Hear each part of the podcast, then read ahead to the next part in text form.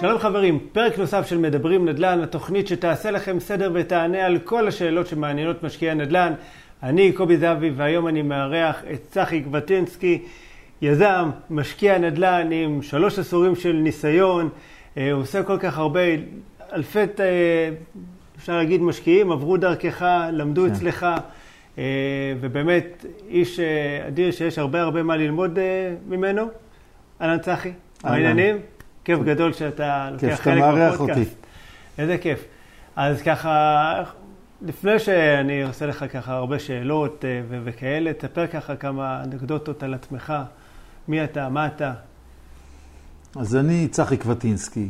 אה, חי שישה עשורים ועוסק בנדל"ן חצי מזה. במסגרת העיסוקים שלי עשיתי הכל, בניתי פרויקטים, אנחנו יושבים בפרויקט כזה שבניתי. כן. אה, בניתי כמה כאלה, אה, עשיתי הרבה מאוד אה, ייזומים, הרבה מאוד עבודה, ניהולי נכסים. ב-15 שנים האחרונות אני מלווה, אני מלמד, מרצה בארגונים, עושה ייעוצים לאנשים ומייזם עוד פעם, מייזם, כרגע מייזם בעיר העתיקה בבאר שבע. אני מירושלים. זהו, ואחד שכל מה שעשה בחיים העמיק והשתדל שזה יהיה מדויק. איזה יופי. אז ככה, אתה יודע, אחד הדברים שאותי אישית באופן אישי מאוד uh, מסקרנים, זה מה גורם לכל אחד להיכנס uh, לעולם הזה שנקרא נדל"ן. אז שתף אותי ככה, איך בכלל אתה התגלגלת לתוך זה? אני אספר. אה, אני, אני עבדתי בעולם הביטחון, ואז בשנת 90' אה, התחילו, אה, סבא שלי היה גואל אדמות. אני יצחק okay. אוקיי. קרטינסקי, אני על שמו. אפילו זכיתי, אם תרצה, אני אספר. מה זה אומר אה, גואל אדמות? הוא היה קונה אדמות מערבים, כן. אפילו פה בסביבה שאני נמצא. הוא היה קונה אדמות מערבים לטובת המדינה. היה סוג שקראו לזה סרסור פעם, מתווך, אבל הוא עסק בעיקר בגאולת אדמות. והוא קנה אדמות בודדות דווקא במקומות שהוא קנה לעצמו, הוא נפטר צעיר לצערי. Okay. אוקיי. אז הוא קנה איפה שכביש בגין וכל מיני כאלה, ואז התחילו כל מיני הפקעות, והתחלתי בכל מיני, נכנסתי למשפחה לכל מיני ניהולים, ואז נדבק בחיידק. והחלטתי ש... ואבא שלי מהנדס חשמל, וישבתי אצלו במשרד, ו... וזה פשוט, אני בן אדם של יצירה, אני אוהב אה, שדברים קורים. ואז אה, בשנת 95 עשיתי עסקה ראשונה שהיה בה הרבה אה, כוח של בגינרס לק, עם הרבה הצלחה של מתחילים, אבל עם הרבה היגיון. התכוונתי לשאול על העסקה הראשונה, אז אם נכנסת אז... לא, אז תכף אני אספר. ופשוט התאהבתי בתחום והתאהבתי ביצירה של הבנייה ושל היזמות ובכל העיסוק בנדל"ן ובכל דבר התעמקתי והתמחיתי. אה, באמת, נכנסתי לעומקים אה, הכי, אני חושב שזה מה שגם מחבר אותך לפה עכשיו, שאנחנו אותו דבר. ואני פשוט בחיידק הזה, ואני היום עוסק למעשה בשני עולמות שיוצרים את שני הדברים שאני הכי אוהב בעולם, חוץ ממשפחה. אני עוסק באנשים, קודם כל, ואני עוסק בנדל"ן. ואני עוסק את זה בכל המישורים, מקורסים ויזמויות והכול, וזה מה שאני אוהב. יפה. ואיך התגלגלת לעסקה הראשונה? תספר לי עליה. העסקה הראשונה, אה, אני אספר גם מהי, אני גם מדבר על זה בקורסים, אז אין לי בעיה. זאת אומרת, הייתה לי תקופה, בגלל העולם של הביטחון ושל המודיעין שהייתי בו בצבא, היה לי קשה לדבר. אבל אני מדבר על זה בקורסים. בשביל איש אני... ביטחון אתה יודע לדבר יפה. כן, אני הייתי, אני, אז אני אגלה לך. אז, בדרך כלל צריך לחלוב אותך. אז אה, לא, אז אני הייתי שני דברים. א', הייתי אחד שלא מדבר, ההורים שלי, אבא שלי, סיפרתי לו כמה דברים אה, לפני כמה שנים, הוא לא ידע בכלל, אה, עוד מהצבא, ואני מזכיר לך שאני בן 61, שהייתי ב-8200 הוא לא ידע, גם לא מהעבודה אחר כך בשירות הביטחון, אבל, ולא הייתי מדבר, גם הייתי עם פחד קהל. לא רואים את זה, זה השתחרר לי בבת אחת. ו, אה, והיום אני עומד מול קהלים בטלוויזיות וסיפורים. אבל אה, בעסקה הראשונה אה, היה לנו איזה קמצוץ של איזה שטח בשוק, ואני החלטתי שאני הולך על זה, וכל היתר היה שייך לאחרים, והיה שייך לחלק למישהו שלא קיים. שוק בירושלים. אה, מה? שוק, שוק בירושלים. בירושלים זה אפילו, אני אגיד לך איפה זה, זה בניין שבנוי מתחת למסעדת מחנה יהודה המפורסמת. אז המסעדה הייתה נגרייה. שם. ואני באמת יצרתי שם, אני חושב, עסקה שעוד פעם אמרתי קודם, בגינרס לק, שהיה לי הרבה מזל.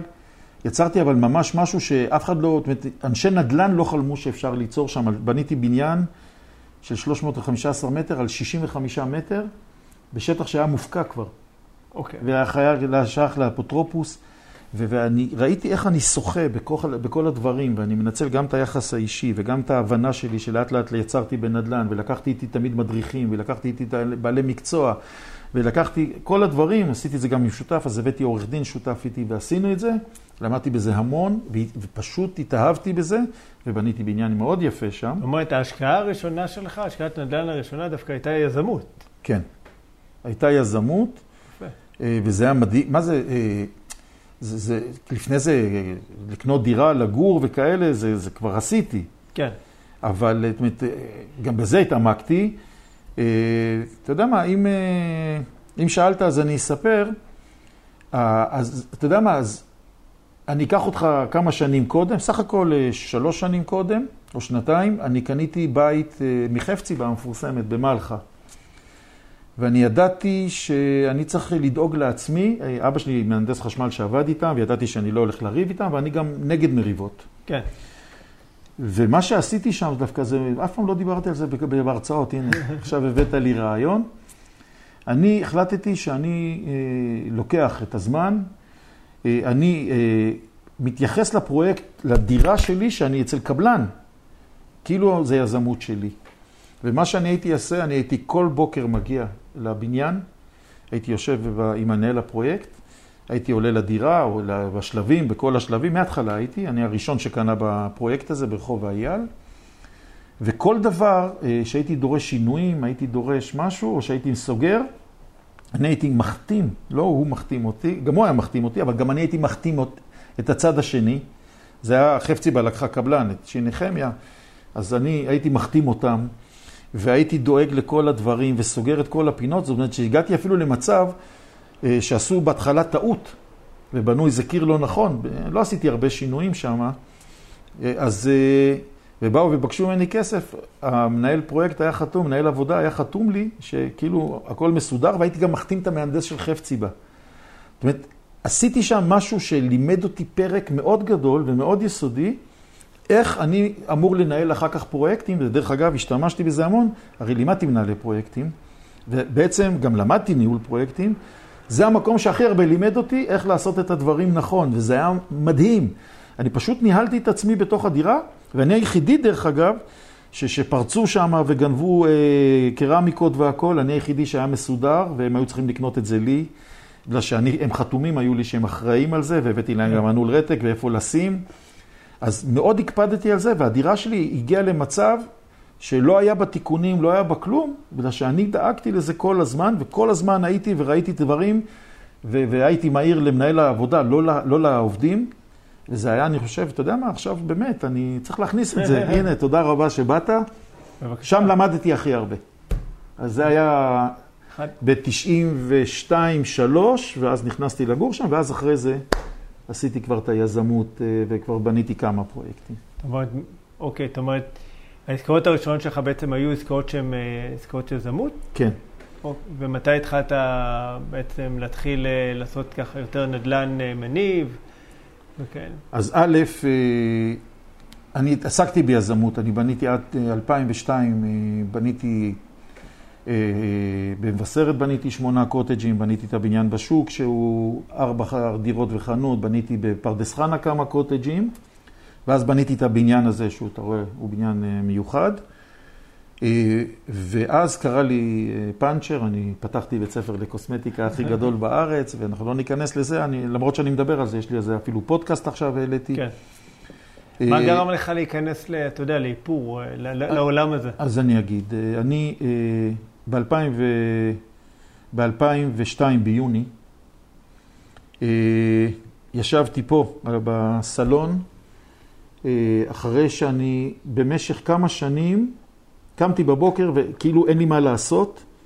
ישבתי פה בסלון שכל המשפחה הלכה לעבודה וללימודים, ואני יושב כאן שהדירה מושלמת, זאת אומרת, אני גמרתי את הדירה ברמה של מושלמת, ובעצם גמרתי לבנות את הבניין, גמרתי לבנות את הדירה וגמרתי את הפרויקט במבשרת.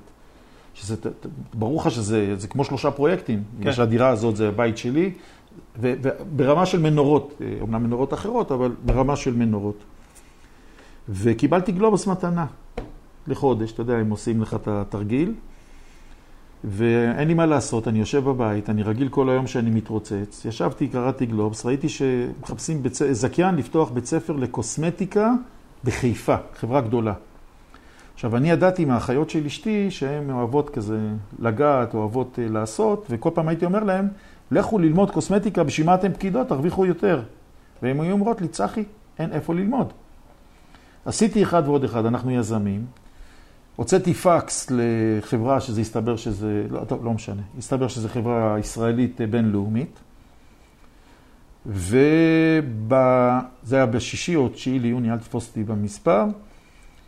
לקחתי את גיאוקרטוגרפיה, לקחתי, אומרת, עשיתי, התחברתי איתם, לקחתי גיאוקרטוגרפיה, לקחתי כלכלן בכיר. ב-17 נדמה לי לנובמבר פתחתי את הבית ספר הכי גדול בארץ לקוסמטיקה, ובמקום מאוד מרכזי ברחוב קרן היסוד בירושלים. עם הציוד הכי מפואר והכל. אה, זהו. אה, שנה אחרי זה הם אה, עשו לי תרגיל, הם לקחו, הם הפילו את הזכיין התל אביבי, שנתיים אחרי זה לקחו את השם שלי. עשיתי טעות, האגו קצת שיחק וניסיתי להמשיך את זה עוד שנה, אבל הבור גדל למיליונים, סגרתי, זהו, ומאז אני מלווה משקיעים. ועושה דברים אחרים ומלמד. אוקיי, okay. אבל מה, איזה תובנה יש לך, אתה יודע, מה... מהפרק הזה. מהפרק הזה התובנה היא, תתעסק במה שאתה יודע, תתעסק במה שאתה מבין, תתמיד. התחלת בדרך, אני התחלתי בדרך של יזמות. אני בניתי פרויקט במבשרת של שמונה קוטג'ים, בלי, בלי בדק, בלי שנת בדק. לקחתי שם אה, מהנדס שליווה אותי, גם חנך אותי. אני שילמתי יותר כסף, הוא חנך אותי. גם פה בבניין לא היה לי בדק. הכל היה פרפקט, ממש השקעתי פה במטורף וניהלתי את זה ביד רמה, אני מלמד את זה בקורסים. אה, אל תתעסק בדברים שאתה לא יודע, אל תחפש הרפתקאות. אני חשבתי שאני פותח איזה אפיק שיום אחד אשתי אה, תעבוד בו. היה מיותר, לא, ברוך השם למדתי מזה, הפסדתי, כן. היה לי תקופה מאוד קשה, אבל רצתי קדימה, המזל שלי היה שהיה לי הרבה ידע ואנשים ידעו את זה ומישהו הביא אותי אה, ללמד ואז הכל כבר היסטוריה. וממש, תתעסקו במה שאתם יודעים, תתמקדו, זה שהיום כן. בכל הקורסים שלי המילה מיקוד היא מרכז נכון. הקורס. זה גם בעסקים וגם בנדל"ן, זה כל כך חשוב. כן, כן. מרמת כן. החקר השוק ועד רמת, עוד פעם, אני מאוד בעד אה, לפתוח עסקים, אבל שיש, זה, שיש לך איזה נגיעה אליהם, שיש כן. לך טיפה הבנה, זה לא... ואצלי זה לא, לא אשתי ולא אני. ממש לא אשתי ולא אני. אשתך לא יכולת מקאפ. לא, לא, היא אישה יפה טבעי, כן. אנשים שומעים את זה. יש לי גם אחת כזאת. כן, לא, היא גם לא, היא צנועה והכול. החיות שלה מאוד בעניין. כן. אבל לא, זה לא קשור. זה, גם אם היא הייתה אחת שנגיד הולכת לקוסמטיקאיות או זה, זה לא קשור. זה, זה לא להתעסק בזה. אה, גם שקעתי בזה, וזה שלוש שנים שאיבדתי את הזמן היקר, שהייתי כבר בתנופה ובניתי יפה ויצרתי שם, וקבלנים חיזרו אחריי כדי לבנות לי, בגלל שהיה לי שם של אחד שמשלם. עשיתי גם שותפות יפה עם חבר שבנינו את מבשרת.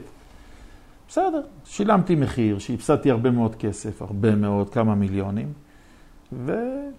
בסדר. שכר לימוד. וגם משם לקחתי תובנות, גם משם, שזה אין לי היום עובדים ואין לי משרד, ואנחנו יושבים כרגע בבית שלי ואני עובד מפה, אה, ואני שוכר רק שירותים, זאת אומרת, לקחתי הרבה תובנות מכל מקום. זאת אומרת, מכל מקום לקחתי, ואני קטן, אני גדול פיזית, אבל אני קטן בעסק.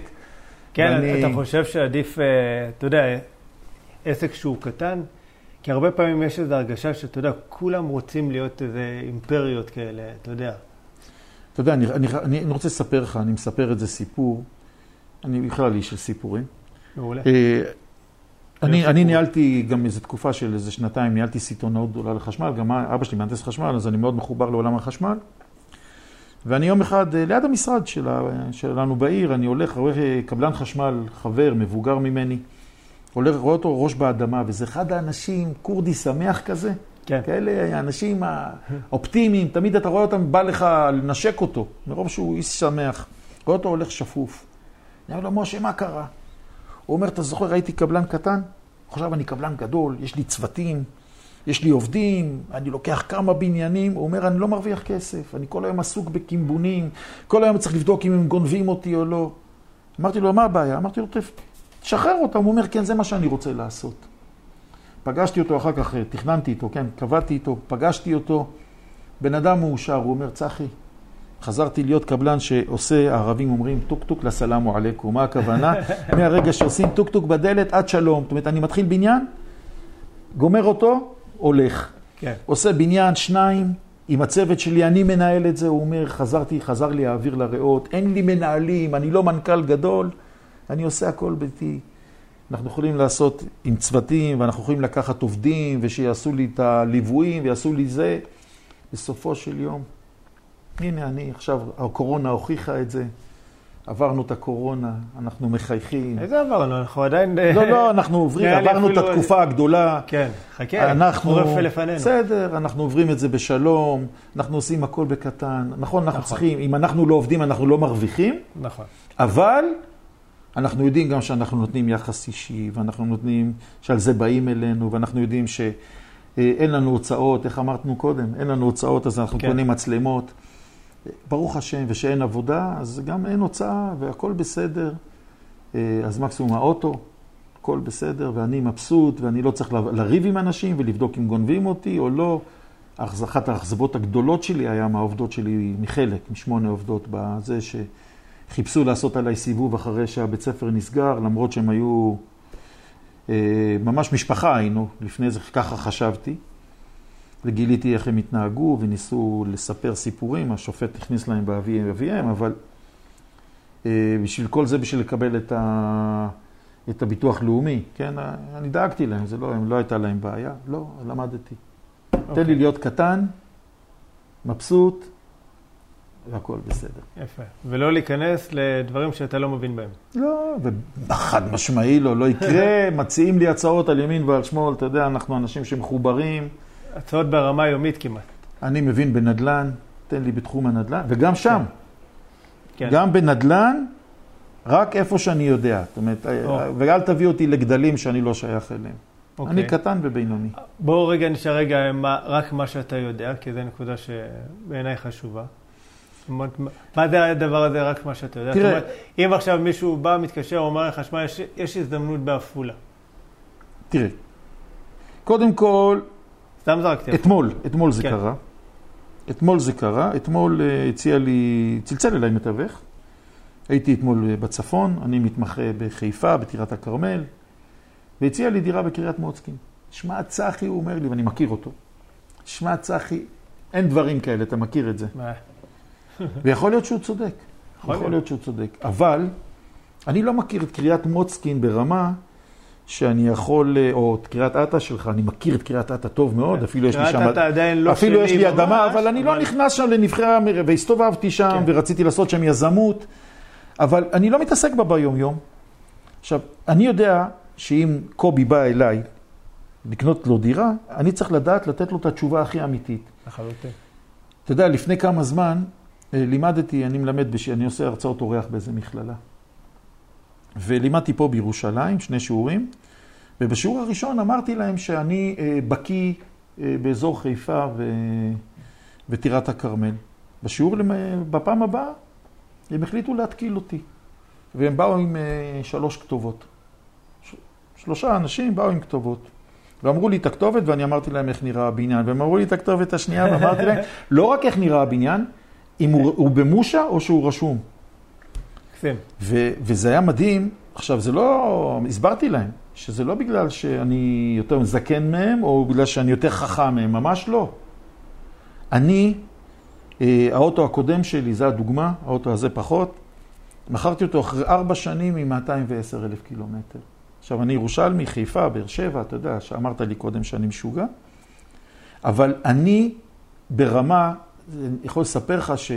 הלכנו לחתום עסקה בטירת הכרמל, חיכה לי העורך דין שם, בחור קסם. ולא הכרנו, והוא רצה להראות לי אה, שאנחנו, אתה יודע, שהוא משקיע וזה, שניצור קשר. אז הוא אומר לי, אני הולך לקנות דירה, והראה לי סרטון של הכניסה לבניין. אמרתי לו, אני יודע איפה זה. הוא אומר לי, לא יכול להיות, בחיפה. אמרתי לו, בוא נתערב, התערבנו. על סתם, בגלל שאני לא כן. מתערב על כסף. ואמרתי לו את הכתובת. אמרתי לו בדיוק איפה הדירה. הסברתי לו שאני חוקר שטח, ואני כחוקר, אני גם נאה דורש, נאה מקיים, אני פשוט, אין בניין שלא עליתי וירדתי בו מאה פעמים. נכון. ואם צלצלו אליי יום אחד שני משקיעים ואמרו, תשמע, אנחנו נמצאים פה בדילמה בחיפה, באיזה רחוב, באיזה בית, והתקרה סדוקה, וזה, אני אומר להם, תקשיבו, אתם נמצאים ברחוב בר רביעי דוד, והם אומרים לי, איך אתה יודע? מה זה איך אתה יודע? אני, אני גם בבניינים, גם אם אני קונה קומה ראשונה, אני עולה עד קומה רביעית. אז אני הכרתי, אז ידעתי במקרה על מה הם מדברים. אנחנו אנשי שטח, אנחנו אנשי רגליים. ובשביל כן. זה, אנחנו עובדים קשה לפרנסה שלנו, אבל אני לא אקנה לך במקום שאני לא יודע להגיד, זה נכון.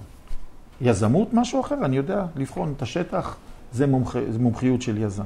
כן, שם, זה, אבל לחלוטין המיקוד בנדל"ן הוא קריטי, כי אני חושב שאתה יודע, לפעמים יש שתי בניינים אפילו אותו דבר, אבל בניין אחד, אה, או שיש שם איזה שכן, אה, אלוהים ישמור, אוקיי, או שיש אפילו, אתה יודע, איזה בעיות מסוימות, יכול להיות שאפילו הדירה אני יכול להגיד מוגדרת לך, כמבנה מסוכן, או מיליון דברים שנתקלתי בהם, שאם אתה לא מכיר את השטח, אז...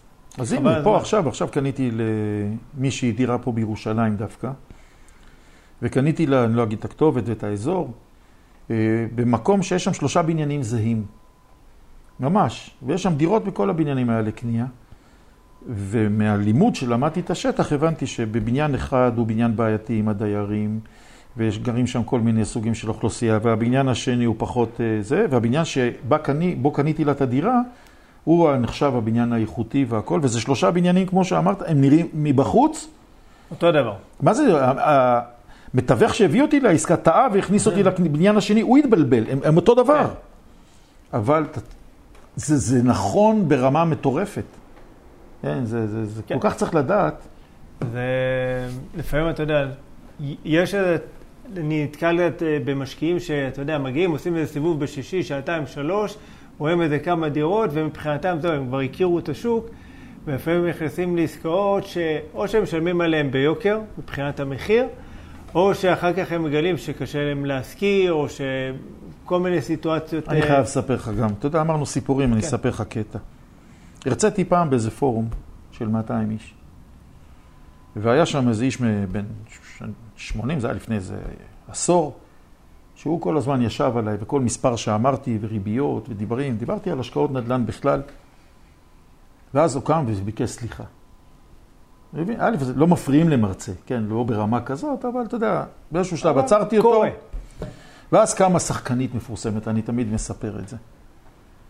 שחקנית מאוד ידועה, היה ברור מי, כן, כולם מכירים אותה, ואומרת לי ככה, אתה אומר, ככה, מסתכלת עליי בזלזול, שנדל"ן זה כל כך טוב, אז אני קניתי דירה לפני שלושה חודשים, ואני לא מצליחה, קיבלתי אותה לפני שלושה חודשים, ואני לא מצליחה להשכיר אותה. אמרתי לה, גברתי, כולנו יודעים מי את. כולנו יודעים שאת אה, שחקנית אה, תיאטרון, שחקנית קולנוע, את אה, עושה כל מיני, את מאוד מאוד עסוקה. אני אשאל אותך שאלה, שאת קנית דירה, את עשית חקר שוק או שקנית מה שהחברים אמרו? היא אומרת, קניתי מה שהחברים אמרו. אמרתי לה, לא נעים לי להגיד לך, אני לא אומר את זה בחיים, מגיע לך. אמרתי לה, חקר שוק לא עושים חברים. חקר שוק הולכים בשטח וקונים. את לא יודעת לקנות, תקחי עזרה. תקחי, הרי, הרי זה מה שאנחנו עושים. נכון? תקחי עזרה, קחי מישהו שיהיה מקצועי. אנחנו יותר מדי עניים בשביל לזלזל בכסף שלנו, וזה לא משנה אם זה דירה שהיא קנתה במרכז הארץ, או זה דירה שאנחנו קונים ב-300, 400, 500 או מיליון. אנחנו יותר מדי עניים בשביל להעמיד את הפעילים הלבנים, ואנשים לא עושים חקר שוק, אנשים מזלזלים, אנשים... כן, כן, הכל יהיה בסדר, בגלל שפעם היה, כן. יש אגדה כזאת, שפעם היית קונה נכס, זה היה עולה. נגמר הימים האלה. נגמר, יש הרבה מאוד היה פעילים לבנים. עשור מאוד טוב, כן, אבל זה לא... וגם אז, לא כל מה שקנית עלה. נכון. לא שהיית צריך לדעת, פה יש עבריינים, פה יש זה, פה יש זה. אני אומר, חקר שוק, ואני מסביר את זה, אני בדיוק עכשיו בקורס שלי, בש- בשלב של החקר שוק, שזה כמעט כל הקורס, כן. אני טוחן לאנשים את הראש, טוחן לאנשים את הראש, ללכת, ללכת, ללכת, ללכת, ולא לוותר. ואני אגיד לך עוד משהו על זה, שאומרים לי מתווכים, שאני בא, או שאומרים לי אנשים, איפה אתה מתעסק? והוא עובד חודש, או חודשיים, או חצי שנה, או שנה. אני מתעסק בעיר שלמה, לא עובד איתו. או שאני אקח ממנו את הרמזים ואני אלך לבדוק אותו מאה פעמים. זה שאי אפשר להיות אי מומחה. אפשר. אי אפשר. תשמע, אתה אמרת קריית אתא שלי, עדיין לא רשומה בטאבוק, אה, אוקיי? באופן רשמי. יש שמועות שכן. אבל, אבל בכל מקרה, שמע, יש שכונות שאני לא מכיר. זאת אומרת, לא מעניין אותי להתעסק, אני לא מתעסק בשכונות של הווילות שעולות אה, 4 מיליון. אין לי מה לעשות שם. יש את כמה, כמה שכונות, כמה רחובות ששם אני עובד, שם אני יודע שיש את הנכסים שאני מחפש לי ולמשקיעים שאני מלווה, אוקיי? ושם אני מכיר כל אבן. ברמה של, ה, של הדיירים, של השכנים, של מי נכון. שוכר, מי בעל הדירה, מי זאתי רבה, אוקיי, וזאתי תבע אותה, ולמה וכמה. למה, אתה חושב שאני מכיר את חיפה את כולה? ברור שלא. לא, אני מתמקד בשכונות שאני מתעסק בהן. עוד חיפה ממש. ענקית, לעומת לא, קריית לא, אתא. אני לא, איפה שלא קשור אליי ולא למחירים שלה. וזה לא סוד, אני אגיד את זה דוגרי, שאני צריך לקנות בסכומים שהם כבר מעבר לזה. אז הנה, עכשיו אני קונה ללקוח דירת פתח תקווה. או בחולון קניתי. אוקיי, אז היה לך בית ספר לאיפור, אוקיי? קוסמטיקה. לקוסמטיקה, ומשם אתה חוזר בעצם אה, חזרה לנדל"ן. כן, חד משמעית. אה, אוקיי, עם ככה עוד כמה תובנות אה, טובות בסל. למה, זאת אומרת, היית ביזמות, אוקיי, ואז עכשיו למה אתה חוזר? אז למעשה מה שקרה, שאתה יודע, הרבה חברים כל הזמן היו סביבי, ואז אה, פגשתי חבר שאמר לי, שמע, אתה, אני יודע שאתה ידען, והוא חיבר אותי, והתחלתי ללמד, אחר כך אה, התחלתי ללמד מכללה קטנה, הייתי מלמד אה, בתוך דירות של אנשים. ממש, הייתי נוסע בני ברק, התעסקתי הרבה עם חרדים, ואז קשפלו לקחו אותי אליהם, עד שהם סגרו, אני הייתי, האחר- אני. אני הייתי המרצה האחרון, אני גם זה שהם חייבים לו הכי הרבה כסף. ו, אה, אבל תוך כדי, תוך כדי היזמות והדברים, אה, אה, לא עזבו אותי, וכבר ב... הנפילה שלי הייתה באוגוסט 2000, ו- אה, באוגוסט 95, אה, 2005, סליחה, וכבר בינואר 2007, קניתי את הנכס הראשון בעיר העתיקה בבאר שבע. אם תרצה אני אספר, זה אחת הגאוות הכי גדולות שלי. יאללה, תספר. ומשם אני הולך על עסקאות שיש בהן אה, דברים מיוחדים, בגלל שאני, וגם עשו על זה כתבה בעיתון, אה, לפני שלוש שנים, אה, המחלה שלי, אני, לי, אותי לא מעניין לקנות דירות, לעצמי, דירות אה, מסודרות, אה, זה, אני קונה רק שבור, והכי שבור, ותדמיין את הכי שבור, אה, ואני אני- סיפרתי על זה דרך אגב, אה, יש לי חיבה. גדולה לדירות האלה. אז זהו, אז זה, זה מה שקניתי. ו- וזהו, מאז אני, זה מה שאני עושה. אומרת, אה, לא, לא יכול להגיד לך שקניתי המון, בכל זאת, אתה יודע, אתה סוחב איזה חבילה, וגם אתה עסוק בלקנות לאנשים, אבל עשיתי דברים אה, מעניינים. כן. ותשמע, מההיכרות שלי איתך, אני יודע שאתה אה, מאוד מאוד אוהב את מדינת ישראל, אוקיי? Mm-hmm. אלא, אתה צוחק. והרבה פעמים, אוקיי, כשמדברים איתך על נדל"ן אה, בחו"ל, אומרים, אתה לא כל כך אוהב את הרעיון. כן. למה? אז זה לא רק שאני לא אוהב, אה, שראיין אותי גיא ליברמן לגלובס, אז הוא כתב בגדול, אתמול בדיוק דיברתי איתו על זה שלשום בטלפון, הוא כתב בגדול, המשקיע שמתנגד להשקעות בחו"ל.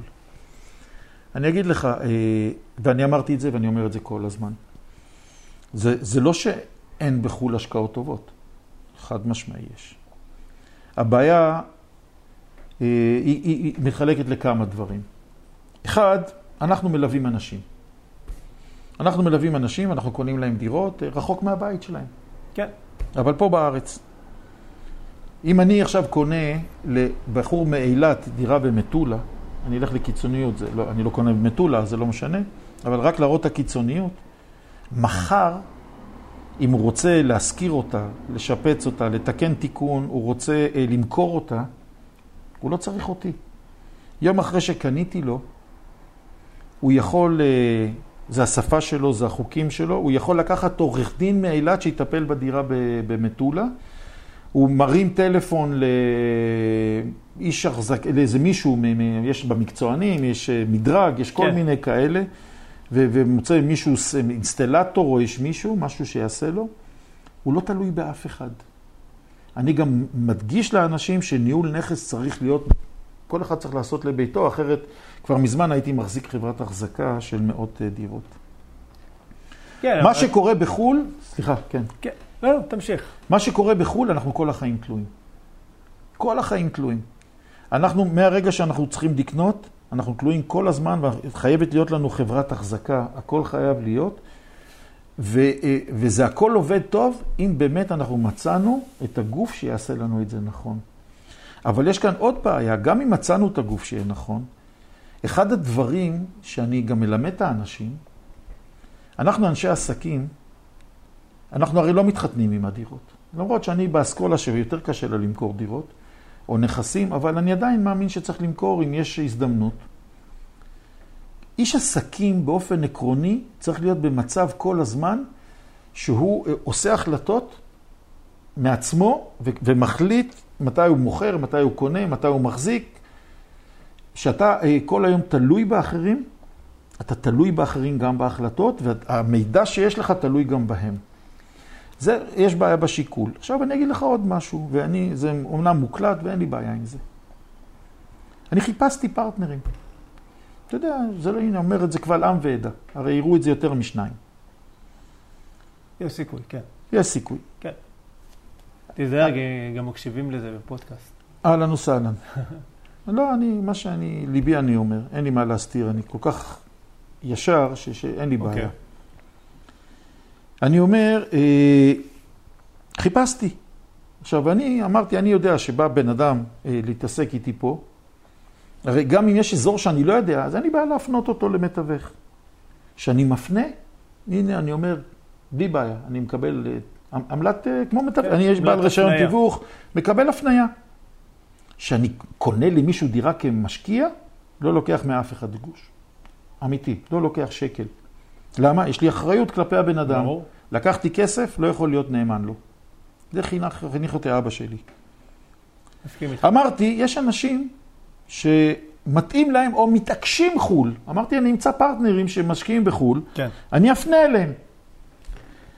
עוד פעם, בגלל שזה לא שומעים אותנו הרבה, רק מאות, לא מצאתי את אלפים. הפרטנר. לא מצאתי את הפרטנר. אני אה, יכול להגיד לך אה, ש, שניסיתי לחפש, כי מה, מה, מה היה חסר? בגלל? שכל פעם מצאתי משהו אחר. כל פעם מצאתי שאין חברה אחת שמחזיקה, פעם אחרת מצאתי... שאלתי פעם אה, מישהו שהביא לי, מאוד התרשמתי ממנו, הביא לי נכס. שאלתי אותו, תגיד לי, מה קורה עם הצוענים ליד הנכס? הוא אומר לי, מה יש בארצות הברית? הוא אומר לי, מה יש צוענים ליד הנכס? אמרתי לו, אתה רואה, אתה לא יודע, לא דרכת. הרי אנחנו לא קונים נכס אם אנחנו לא עומדים בו. ו... אה, אה, כשאנחנו לא עומדים בו, אז אנחנו לא יודעים מה קורה מסביבו. והוא, בארצות הברית, הבעיה, וזה האויב, היום אני הולך לדבר על אינטרנט בשיעור שלי, ואני אומר לתלמידים, הולך להגיד להם, שהאינטרנט זה כלי עזר, אבל זה האויב של משקיע הנדל"ן. לחלוטין. ובייחוד בדור היום. ובארצות הברית יש בעיה. יש יתרון שהוא בעיה מאוד קשה. בניגוד למה שיש מידע בארץ, בארצות הברית המידע הוא בלתי רגיל. בלתי רגיל. נכון. יש אה, המון המון... אבל זה מידע. גורם לאנשים לא לעמוד בנכס. אנשים יכולים, מרגישים. עכשיו, התשובה של אותו אה, בן אדם שהביא לי את הנכס, הוא אמר לי, אבל יש אינספקשן. inspection זה נורא נחמד, זה דבר נהדר. יום ראשון הקרוב בזום נדל"ן שלי יהיה מישהו שהוא, יש לו חברה לבדק בית, והוא יבוא לדבר עם החבר'ה. ואני מאוד חשוב בדק בית. ו inspection זה בדק בית, ששם יש לזה כללים יותר נוקשים רק. אבל inspection לא בודק אה, היתכנות של השכרה, ולא בודק אם יש קהל בעייתי. ואת הצוענים מסביב. כן, ואני סתם אמרתי צוענים. אני מאיפה יודע? אני אפילו לא זה יודע... יכול להיות... אני בחיים אה, לא הייתי בארצות הברית, אז אני אפילו לא יודע איך נראה המקום, אבל סתם הפלתי אותו, וזה אמר לי, וזה הוכיח מעבר להרבה, אה, זה הוכיח לי דברים. ואני אגיד לך עוד משהו, והנה מקשיבים לי. אני, לפני הקורונה, אני אה, חיפשתי נכס לאישה מבוגרת אה, בחו"ל. אה, לא הייתה ברירה, הייתי צריך ליצור לה הרבה מאוד אה, אה, תשואה, ולא ידעתי לעשות את זה בארץ, אני אמיתי. דיברנו על תשואות לפני הפגישה. ואמרתי, רגע, זו הזדמנות, כל אלה שאני מכיר וכל אלה שמלעיזים נגדי בעיקר אחרי הגלובס, פניתי לכולם. ואז פתאום, אתה יודע, שזה מגיע למאני טיים, פתאום זה שישה אחוז, פתאום זה, זה חמישה, וזה, ו- ואין עליות ערך כמו שיש פה, ופתאום יש את המיסים, ולהעביר את הכסף, ולא תמיד מקבלים, או זה פיצולים שם. הבנתי. מה, בשביל חמש אחוז, צחי, תעשה פה בארץ. אין מה לחצות את הים. אנחנו יודעים לעשות יותר פה. אה, אנחנו לא יודעים לעשות את זה בשוטף. בשוטף אנחנו שלושה אחוז, ארבעה אחוז, אמרנו את האמיתי. אבל בעליות ערך שיש בארץ, ובדיוק היום שאל אותי, הנה, הטלפון לפני הישיבה שלנו, נכון. שאל אותי אם זה הזמן. ודיברנו על עליות ערך, ובדיוק עשיתי על זה פוסט בפייסבוק, אה, העליתי את הדברים שמסילתי אמר ושאוהד דנוס אמר, ובארץ הולך לטוס המחירים, אין מה כן. לעשות, אני מדבר על זה המון. אז בארץ, כל זמן שאין בנייה והמחירים עולים, אם אתה מוכר אחרי כמה שנים ואתה שופך את הכסף הזה אחורה, אתה מגיע לצ... בחישוב אמיתי לתשואות של 15 אחוז. אז מה זה חוץ לארץ לידינו? נכון. תראה, יש משהו מאוד מיוחד שאין, ב, אני חושב כמעט בשום מדינה בחו"ל, זה עתודות קרקע מאוד מועטות. אנחנו מדינה קטנה. מדינה כן. קטנה, כן. מצד אחד אה, ים ושלוש צדדים אחרים, אוקיי? שכנים לא משהו משהו. נכון. בסדר? ובסופו של דבר, שיש מחסור, אוקיי? תמיד המחיר שלו יעלה. לא רק זה, נורא קשה. שמע, אני בן אדם שמעביר טבעות. נורא קשה, ואני גם uh, ידוע uh, במתנג... בתור מתנגד להרבה מאוד מעסקאות של קרקעות חקלאיות, ואין לי בעיה שיקשיבו לזה. Uh, אני אומר את זה קבל עם ועדה. אבל גם בקטע הזה, להעביר תב"ע על קרקע חקלאית במדינת ישראל, ראיינו את uh, שלמה קוטלר, זה אחד הקבלנים הגדולים בירושלים, ראיינו אותו לפני כמה זמן בעיתון מקומי, והוא אמר ש, שהצרה זה, זה ש... אני אגיד, לך, אני אגיד את זה קצת שונה ממה שהוא אמר. אני אומר את זה לתלמידים שלי, שאתה מתחיל לחשוב שאתה רוצה לעשות השבחה של שטח, הירוקים כבר מגישים התנגדות. אה, ואני נותן את זה בהרבה מאוד התנגדו, דוגמאות שאני מספר על קרקעות. נורא קשה להעביר פה אה, טבעות, נורא קשה פה לפתח, ועל כל זה, ניהול לא נכון של ממשלות, ובייחוד של החבר שלי, אה, כחלון, שעשה פה שמות, אה, הכל לוקח יותר זמן, ועם המחסור היום שיש של עשרות והרבה מעל מאה אלף דירות, רק יעלה פה המחיר. קשה, כן. אבל בכל זאת, אתה יודע, בסוף אנחנו משקיעים, ואנחנו מחפשים תשואה, ובחו"ל התשואה, אתה יודע, יכולה להיות הרבה יותר טובה. תראה. אני בכוונה מתקיל אותך, אני, שתינו, אתה יודע, באותו ראש, אבל... אז אני אומר לך ש... עוד פעם. חפש את האקשן, אתה יודע. א', אה, אני מעדיף אה, שלושה אחוז או שלושה וחצי אחוז פה ביד שלי, אה, שאני הולך ואני נוגע בנכס ואני רואה אותו ואני מנהל אותו ואני לא תלוי באף אחד, בטח לא במדינות שאני לא מכיר את החוקים והכול. ואני יכול להחליט מתי אני עובד איתו ומתי לא, ואני לא צריך לדאוג כל הזמן ממי שמנהל לי אותו וממי ש... הרי אתה יודע, הדברים מתחלפים. אה, אמר לי יום אחד אה, מישהו שהוא לקח אה, מישהו מאוד טוב, שהוא, ואיש מאוד מבוגר, שיקנה לו את הנכס וינהל, ואמרתי לו, תשמע, הבן אדם למעלה מ-70, בסדר, או הרבה למעלה מ-70, מה יהיה? הוא אומר, אל תדאג, הילדים שלו ידאגו לי. אמרתי לו, אתה סומך גם על הילדים שלי? אמרתי לו, יש לי ילדים נהדרים. יש לי באמת ילדים שאני אבא תרנגול, הולך גאה. אז אחד מהם עכשיו אה, נכנס יותר לעולם הזה, הוא לומד הנדסה והנדסאי והוא למד עריכת דין, אבל גם הוא, הוא, הוא ינהל לך את הנכס, אתה, אתה סומך עליהם שיום אחד הם ייקחו וינהלו לך את הנכסים. שמע, זה צריך להיות דברים ממוסדים, זה צריך להיות, אני אומר, אתה, אתה לוקח להשקעות בחו"ל, אין בעיה. תיקח ותבין גם מה קורה, שלא יקרה לך כמו שקרה עכשיו בברלין, בלי להיכנס לשמות. אה, שהבטיחו עליות תשואה, ואי אפשר להעלות תשואה במקום של מדינה של אה, הגנת דייר. כן. אה, תקפיד, תבדוק. שם שכר דירה מחובה. אם בודקים אותנו כדי לדעת אם לעבוד איתנו, שם אתה צריך לבדוק על אחת כמה וכמה, בגלל שאיתנו אתה נפרד אחרי תקופה. אתה יכול להישאר, כן, אנחנו לא נפרדים, אבל אתה לא, לא תלוי בנו, יותר נכון? כן. שם אתה נשאר תלוי, תבדוק לא רק את הבן אדם, תבדוק גם מי עומד אחריו שדואג לנכס שם. אני לא אומר שאין עסקאות טובות בחו"ל, אבל זה הבעיה שלי. הבעיה שלי זה התלות וכל הדברים האלה. לא, זה, זה, זה יותר גם התלות וגם זה שבסוף, אתה יודע, קונים דרך תמונה, זה, זה די קשה. במיוחד עם מי שלא מכיר את המנטליות של אותה מדינה. כן, התמונה ו... דווקא לא מפריעה לי. אתה יודע, אצלי 35% מהלקוחות שלי לא באים לראות את הדירות שלהם, שאני קונה להם. ואני לא חושב שהם נפגעו. אם אתה לוקח מישהו טוב... כן, אבל אתה בשטח, אתה, הם סומכים כן, על הידע כן, אבל הם יודעים שאני דרכתי שם. יודעים שדרכת שם בדיוק. קצת יותר מפעם אחת, נכון? כן, הם סומכים. אז זה... זה, זה איך אמרה לי פעם לקוחה? אמרה לי, מה נראה שאתה לא ראית? כן. בסדר. נכון. שמע, היו כמה עסקאות שסגרנו דרך הטלפון. כן. אומרים לי, אבל איך? כאילו, אני אומר, תקשיבו, אני מכיר את הדירות האלה, אני, אני מתוך שינה יכול בעיניים עצומות לשרטט אותן. חד משמעי. אני יודע מראש מה אני, זה, מה שמעניין בסוף זה המספר. נכון. אני לוקח בחשבון שהדירה גמורה. ברור. אבל לא היית עושה את זה אם לא היית באותו בניין, עומד. ברור שלא. ברור, זהו. אם אני לא מכיר, זה כמו סתם, אם הם מציעים לי דירה בעפולה, לא יודע. אני תמיד מעדיף לעמוד בדירות ולראות אותן. ול... אבא שלי לימד אותי משהו, זה לא נעים שאנשים ישמעו, כן. אני אומר את זה. אבא שלי לימד אותי, נכס שאתה לא עושה בו פיפי, אל, אל תקנה אותו. זאת אומרת, אתה לא צריך לעשות פיפי, סליחה על הגסות. זה פשוט, אה, אתה חייב לעמוד בפנים כדי לעשות כן. את זה. הוא נותן לי פה דוגמאות מהסביבה, מה קרה לאנשים שלא עמדו על הנכס ואיך אה, ערבבו אותם ומכרו להם אה, קשקושים. כן. שאלה שמעסיקה, אתה יודע, הרבה משקיעים, תחילת הדרך וכאלה, דירה למגורים, דירה להשקעה. תקשיב, אין, אין, אין, אין תשובה אחת. אני גם הרבה מתעסק בזה. אני הרבה עושה ייעוצים לאנשים. אה, אתמול עשיתי ייעוץ כזה. אה, גם הבוקר כבר עשיתי ייעוץ כזה, בדיוק על, על העניין הזה. זה מורכב בהרבה מאוד מרכיבים. אה, זה, זה לא משנה אם יש לנו את הכסף לקנות את הדירה, בגלל שאנשים יכולים להגיד, אוקיי, אני רוצה לגור כמו שהזוג הבוקר, הוא גר בתל אביב, אה, ואולי אין להם את הכסף לקנות בתל אביב. זה לא קשור רק בזה, זה קשור באופי של הבן אדם.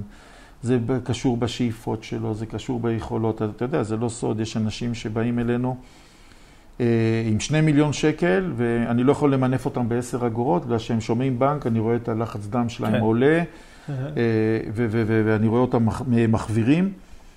אה, הדבר הנכון זה לשבת, אה, ואם אתה יודע לעשות את זה לבד, לעשות את זה לבד, ואם לא, ללכת למישהו שינתח אותך, מישהו אובייקטיבי, אבל לא מישהו שישר לוקח אותך למקום שלו, מישהו שינתח לך את זה, יבדוק לך את האפשרויות, יבדוק לך מה אתה רוצה ומה מתאים לך, ואתה יודע מה, הרבה פעמים הגעתי גם למצבים שהובלתי אנשים לקנייה גם של דירת מגורים וגם דירת השקעה, עוד פעם, תלוי מה יש להם, או שאתה יודע, היה לי זוג, שהם גרים בנשר ובשכירות, ורצינו לקנות דירה, ואז אמרתי להם שאני הולך לקנות, והם לא רצו דירה למגורים, רצו דירה להשקעה. ונתתי להם להבין שהם הסוחרים הכי טובים.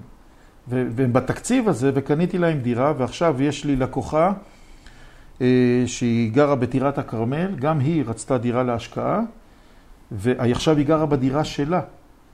אה. למה? בגלל שהיא הסוחרת הכי טובה, ואם זה בדיוק מתאים לקונספט.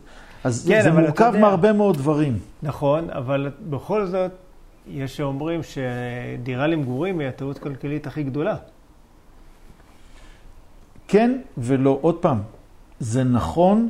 אתה יודע מה? בוא. אתה יודע מה? בוא ניתן לך דוגמה. יאללה, תן לי דוגמה. משלי. אתה יודע כן. מה? מהבית שלי. אמרנו קודם שהיה לי בית ספר לקוסמטיקה ונפלתי. אנחנו גרים נכון. בבית. אני, אתה יושב איתי בבית, שאני בניתי, ייזמתי, ושהגעתי לבית, אשתי שעמדה אחריי ב, ב, בכל דבר, ביום שנכנסתי, אמרתי לה, רחלי, סגרתי את המכללה, היא אמרה לי, תמכור את הבית, תכסה את ההפסדים, תסגור את החוב, אה, ונגור אה, בשכירות, ובכסף שיישאר אפילו תתחיל אה, לזוז.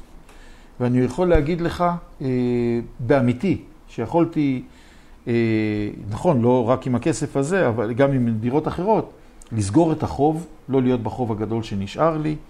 יכולתי אה, לקחת דירה בשכירות פה, שהתשואות פה בירושלים ובבית הכרם מאוד נמוכות, אז יכולתי לקחת דירה בזול, ויכולתי אה, באמת לקחת כסף, הייתה תקופה מצוינת אז, 2005, יכולתי לקחת אה, אה, כסף, להתחיל לעשות השקעות.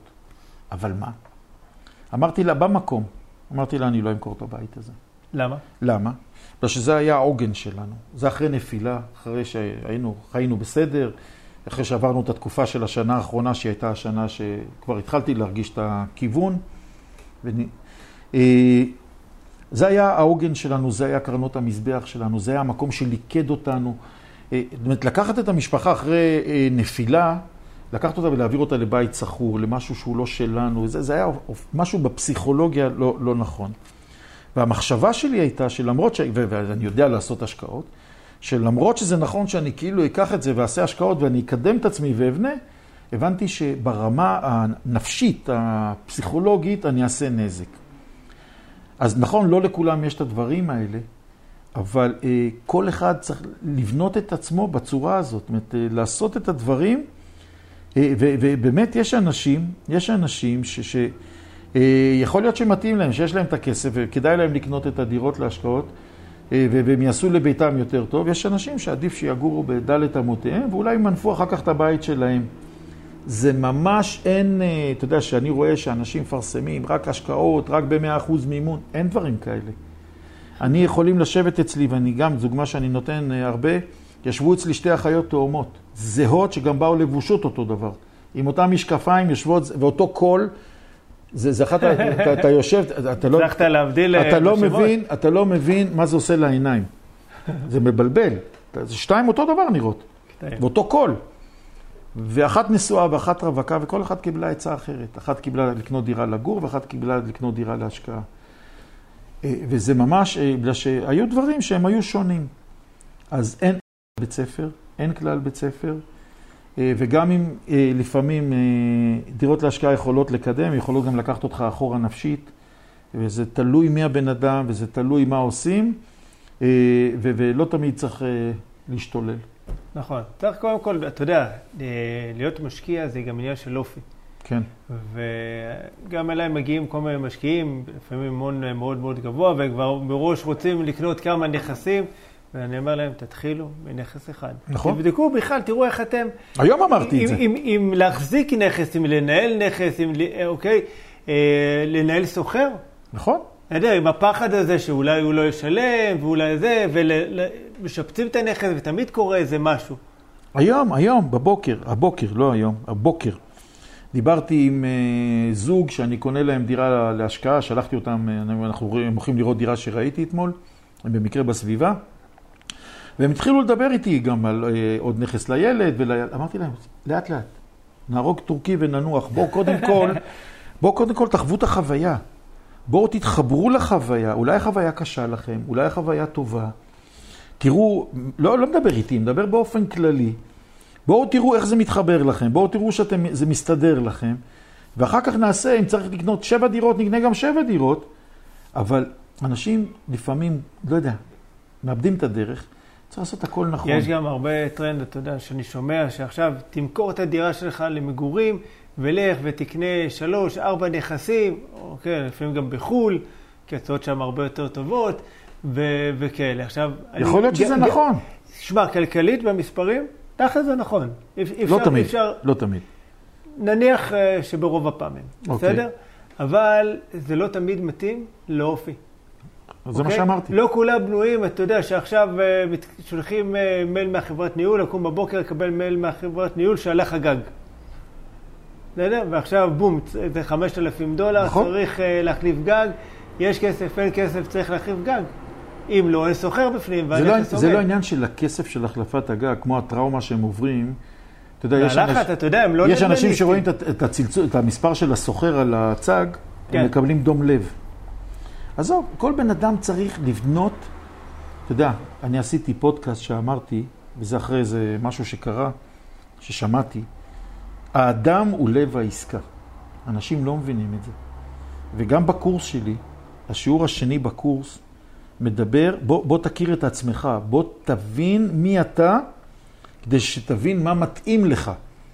אה, בוא, בוא, בוא תמקד את עצמך לפי, מי, לפי האופי שלך, לפי היכולות שלך וגם לפי הכלכלה שלך. ורק אז אתה בונה את זה, אז מה שאמרת זה נכון מאוד. צריכים לקחת את האופי, את העבר. אתה יודע, יש אנשים שהיה לי לקוח שאבא שלו, מישהו שבא להתייעץ איתי עם אשתו, והסתבר שהאבא היה פרא אדם, שהיה עובד בשחור, והיה מסתבך, וגם ישב בכלא, והסתבך. אז היה, לה, היה לו טראומה, היה לו טראומה, והוא סחב את הטראומה הזאת, אז אתה לא יכול לתת לו להתעסק, ב, גם האישה מפחדת. צריכים לזכור, זה גם שני בני זוג, לפעמים זה אופי שונה. צריך לעשות משהו, בשביל זה אני גם, כשבאים אליי, אני אומר לאנשים, יש לך בן, בת זוג, זה לא משנה, תבוא איתו, בוא נשב יחד. בוודאי. זה כמעט חובה. בגלל שלפעמים, אתה, אני, לא, לא, אני מחליט, אוקיי, אתה מחליט, אבל בוא. לפעמים, אתה יודע, יש, אתה רואה... הוא ב... מחליט, אבל מי שמקבל את ההחלטה... זה יפה. אוקיי. אנחנו נשואים. כן. אנחנו שמה, מכבדים אני, את האישה. אני תמיד אומר, אנחנו כבר פרק 20 ולא יודע כמה, אני תמיד אומר שהדר, אשתי, היא הרוח הגבית, היא דוחפת, אנחנו קודם כל שותפים, אוקיי, בכל העשייה הזאת, והיא נדל"ניסטית, ותאמין לי, כמות הדלתות שהיא דפקה עליהן לא מביישת אף אחד, אבל צריך את הביחד הזה, בסופו של דבר. שתהיה שפה, שפה משותפת. ואז זה גם מאוד קל לקבל החלטות גם מהירות וגם משותפות. אז אשתי למשל לא, זה פחות מעניין אותה, אבל קודם כל אני מתייעץ איתה ואני מדבר בגלל שהיא מאוד חכמה. וב' היא סומכת עליי ואנחנו קובעים את הכללים הבסיסיים. היא אומרת לי, תראה לי אחר כך. אבל עוד פעם, זה גם עניין של, אתה יודע, ש... של איך בנית את המערכת יחסים שלך ואיך בנית את הכל. ושמע, כבר יש לי את הוכחה, את ההוכחה. ואחד הדברים שאני הכי מעריך אצלה זה שלמרות הנפילה, היא, היא לא נשברה, ובנכס הראשון הזה שקניתי, היא נתנה לי לעשות משהו שלא הייתי מאמין שמישהו ייתן לה אחרי נפילה לשחרר איזה משהו שקיבלה באותו, איזה פיצוי קטן שהיא קיבלה בעבודה, וכדי לשים down payment, אז עוד פעם, זה, אבל איך בנית את המערכת של היחסים והכל, אבל עוד פעם, יש לזה מאוד חשיבות גדולה, ואני יכול לספר ש... היה לי פעם, אני מספר על זה גם בהרצאות, הגיע אליי איזה זוג אה, חירום כזה, לקראת גירושין כבר, שרצו דירה להשקעה, והוא רצה דירות להשקעה, היא רצתה דירה לגור, ובניתי להם את התוכנית שהם יוכלו לעשות את הכל. אז צריכים לבנות את הפשרה ביניהם, אה, במקרה שלהם אפשר היה גם את זה כן. וגם את זה, אבל צריך אה, לדעת משהו שיעשה נכון ולא יעשה נזק. נדל"ן צריך להיות משהו שבונה ולא משהו הורס. לחלוטין. תגיד הייתה לך נפילה, התרוממת, אה, איך זה היה? את אומרת, בעזרת עסקאות אקזיט, ככה, מה דעתך בכלל על כל ה... היום, אתה יודע, כמו עסקאות אה, בחו"ל, אז עסקאות אקזיט זה הטרנד החדש, ואתה יודע. כן. אם, זה, אם אתה לא, לא עושה אקזיט זה לא, לא נחשב? א', זה לא... תראה, אני לא נגד אקזיט. לא, אנחנו לא נגד שום לא דבר, אנחנו לא, אנשים לא, לא, חיוביים. לא, לא, אני לא נגד אקזיט, להפך. אני, אני, אני, אני, למשל, בדרך שלי, יש הרי אנשים שאני קורא להם לוחמי האקזיט, שהם הם מכוונים רק אקזיט. אני חושב, ואני אומר את זה, ואני מסביר את זה גם לאלה שרוצים ללמוד אצלי, או לבוא אליי, וגם לתלמידים שלי, וגם לאחרים. אני עכשיו אגיד את זה גם פה. אני חושב שצריך לחשוב אקזיט אה, ברמה של הקנייה. למה אתה חושב אקזיט? בגלל שאתה משתדל לקנות במחיר יותר טוב. אבל אני אגיד גם משהו סוד, עוד פעם, לא שמקשיבים לנו. לפעמים כשאתה קונה במחיר שוק ואתה קונה עסקה טובה שמתאימה לאופי שלך ואתה תהיה עם אוכלוסייה שמתאימה לך ולא ותישן בלילה וזו דירה שתמיד תהיה מושכרת ויש סיבה והכל, לפעמים זה יותר טוב מעסקה שבכמה עשרות מתחת למחיר שוק ואתה סוחב על עצמך איזה פצע. אני אומר, אני אומר, אה, בן אדם צריך לקנות את העסקה, צריך לקנות אותה ברמה, להשתדל לקנות אותה ברמה של מתחת למחיר שוק, אבל, אבל אה, הוא צריך לעשות החלטות, ודיברנו על זה לפני הראיון, אה, לפני השיחה, שבין כה אנחנו עושים החלטות באותו רגע מה אנחנו מקדמים. ואתה יודע מה, ואני אומר, אה, את הדוגמאות הכי טובות, הקורונה זה הדוגמה הכי טובה. Okay. אוקיי. הדוגמה הקודמת שהייתי נותן לפני הקורונה זה הדוגמה של מחאת האוהלים שהייתה עם דפני ליף. שאנשים הלכו רק על אקזיטים. קנו דירות בשביל לעשות אקזיטים, ובאה דפני ליף, בנתה אוהל באמצע רוטשילד, וכל שוק הנדל"ן נעצר. עכשיו, כשאתה בונה את עצמך לאקזיט, אתה בונה את עצמך גם במימון, גם בטווח העסקה, גם בכל המחשבה אתה בונה למשהו קצר. אתה, הכל נבנה, הרי האקזיט, כן. בעיקר הבעיה זה המימון, כשאתה הולך לקצר או ארוך. זה, זה ההבדל הגדול, בשביל זה אקזיט בנדל"ן הוא שנתיים. אני אומר אפילו הקור... שנה. בסדר, לא, עד שנתיים, אני אומר, זה אקזיט. לא, אתה יכול למכור אחרי, אמרתי לך, סיפרתי לך קודם שאחרי יום. אתה יכול למכור אחרי יום, בסדר, אבל... זה עד שנתיים בגדול. בסדר, אתה מבחינת המס שבח וכן... לא, מבחינת בכלל. לא, זה, זה כזה הגדרה כללית כזה, כן. אין הרי חוקים באקזיטים. אוקיי. ואני אומר, ופתאום, אתה יודע מה, אה, קורה מקרה כזה של דפני ליף כזאת שבונה אוהל והכל נעצר, אז מה, אתה חייב למכור? לא. אז אני אומר, אז לוקחים פאוזה ומושכים את זה הלאה. או שפתאום קורה קורונה. אז מה קרה לכל אלה שהתכוננו למכור ביוני וקנו, וקנו בדצמבר או נובמבר, ופתאום הם לא יכולים למכור בגלל שהשוק מת? אז הם לא תכננו נכון את הכסף, הם לא תכננו נכון את המימון, הם לא תכננו כלום, ופתאום הם צריכים לנהוג אחרת, או שהם צריכים למכור בהפסד. אז אני יודע שיש אנשים שמלמדים גם, תמכור בהפסד, הכל בסדר, זה הכל מצוין. אני, הכל מתאים לי. אני רק אומר, תלמד, תלמד לדעת מניב, תלמד לדעת אקזיט, תלמד לדעת שילוב של אקזיט ומניב. כן. תחליט מתי אתה מוכר או אתה מחזיק. בגלל שאמרתי לך את זה, ונתתי לך דוגמה לפני זה, לפעמים, אה, גם אם יש לך לכאורה אקזיט מצוין, ונתתי לך דוגמה, לפעמים שווה להחזיק אותו בגלל שיש לו תשואה טובה.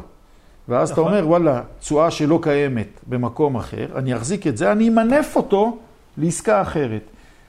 כל דבר, כל דבר זה לגופו, כל עסקה צריך לבחון לגופה ולעשות החלטות הכי נכונות, ואקזיט זה דבר נהדר, אבל שרק אה, מתאים. זה, זה מתאים, אתה יודע, לתוכנית עסקית מסוימת. זאת אומרת, מישהו אולי רוצה להגדיל את ההון אה, והכל, אבל צריך גם לקחת בחשבון שלפעמים אתה גם קצת נתקע במקום, אוקיי? ושאלה מה המטרת העל שלך. אתה רוצה להגיע בעוד, לא יודע, עשר שנים. הרי הרבה מאוד מהאקזיטים, ואני רואה את זה, בייחוד אצל הילדים וכל אלה שמתחילים, הם בטח מקשיבים לנו גם, זה אקזיטים של, בגלל שאין להם גם עוד נכסים, אז גם אין להם את המס ש... רכישה, ואין להם מס שבח, ואין להם דברים. אז הם פתאום, אתה רואה, הם עושים אקזיט של, יש כאלה שמצליחים גם 100, עושים 20, 30, 40 אלף שקל. עזוב שדיברנו על זה שהם עושים בעצם משכורת. אבל הם לא מבינים שלפעמים, אם אתה מחזיק את הנכס אה, עוד שנה, יכול להיות שהאקזיט שלך, אם קנית נכון וקנית טוב, אה, ודיברנו על משהו שאני עשיתי, נכון, נתתי לך. דוגמה כן. שאני התחרטתי, לא התחרטתי בגלל שעשיתי בסדר באותו יום, אבל הייתי צריך להחזיק את זה יותר. אה, אם אתה תחזיק את זה עוד שנה, יכול להיות שהאקזיט שלך יהיה פי שלוש. אז למעשה, בעסקה אחת עשית את שלושת האקזיטים הקטנים. הבעיה שאנשים רוצים לראות את התנועה, רוצים לראות את, את, את האקשן, את הכל, צריכים לחשוב. אני אוהב לראות את הקלסרים על המדף. לא, של הנכסים. אבל מה, אבל, מה עדיף, מה עדיף, מדף אחד, קלסר אחד שעשה 100 אלף שקל, או שלושה קלסרים שעשו 30? אני חושב שאחד שעשה 100 עשה את זה יותר כן. טוב. לא, אני מתכוון כל קלסר זה נכס. לא, אני, אני, אני לא. אוסף נכסים, אני אספן כנראה. כן, אבל אני אומר לאלה שעושים אקזיטים. כן. אני מדבר על קלסרים של עסקה שנכנסה ויצאת, אוקיי? כן. אז אני אומר, לא, תעשה אחד עבה, שישמור את עצמו לאורך זמן ויעשה יותר כסף, או שיעשה לך מה ששלושת אלה היו עושים אם היית עושה שלושה, ולא פרנ... ואולי תרוויח יותר, בגלל שלא פרנסת בדרך עוד מתווכים, ולא פרנסת בדרך עוד עורכי דין, ולא פרנסת בדרך עוד כן, כל מיני אחרים. לקושי פתאום למכור את הדירה. כן, ואת הזמן, אנשים שוכחים לכמת את הזמן שלהם. לכו בינתיים, תעשו כסף במקום אחר, בדברים אחרים. נכון. אתה יודע, להרוויח 30 אלף שקל בשנה זה נחמד, אבל יש אה, דרכים, אתה יודע, היום דרך האינטרנט אפילו, שאתה יכול לעשות את הכסף הזה אומר, בקלות בשנה. בן אדם צריך לדעת לחלק את הכסף שלו, לחלק את הזמן שלו, אה, וגם אני, אני, תשמע, יכולתי כל היום להתעסק, להסתובב בשטח, לא, אני מחלק את הזמן שלי למה שהוא פרנסה, למה שהוא זה, למה שהוא נדל"ן, אה, וברוך השם. אוקיי. Okay. דיברנו איכשהו, הגענו ל-2011, למחאת האוהלים, ואוקיי. Okay. משבר הקורונה, עבר איזה עשור ככה בכל התהליך הזה. מה דעתך שוק הנדל"ן לאן? אז אני אומר את זה כל הזמן, ואני מדבר על זה המון, אפילו ראיינו אותי על זה בעיתונות. אה, אני מדבר בעיקר, תראה, אני מדבר בעיקר על מגורים, אבל אני מתעסק גם במסחרי. אבל זה לא סוד שאנחנו נמצאים היום אה, סוף אוקטובר, ואנחנו יודעים שהשנה הזאת אה, נתנה מכה בכנף, לא איזה מכונת, היא פירקה כנף אה, לשווקים המסחריים והמשרדים. אנחנו יודעים שכל הטרנד הזה, שאנשים גם דחפו אותם לכל מיני משרדים של 14 מטר וכל מיני שטויות, אבל בלי קשר לזה, שוק המשרדים חטף מכה. שמע, אני פוגש אנשים מאינטל שיושבים בבתים, אינטל הגדולה, כן. באמת... המשרדים משתחררים, אה, זה לא, אין מה לעשות, וזה התגלה כהשקעה לא טובה. אה, ויש את הרקע, אני לא אתן עכשיו רקע, אני, זה ייקח שעה, אבל בגדול אנחנו נמצאים בשוק שכבר נמצא הרבה זמן אה, בדי דריכה. כן, סוג של קיפאון כזה.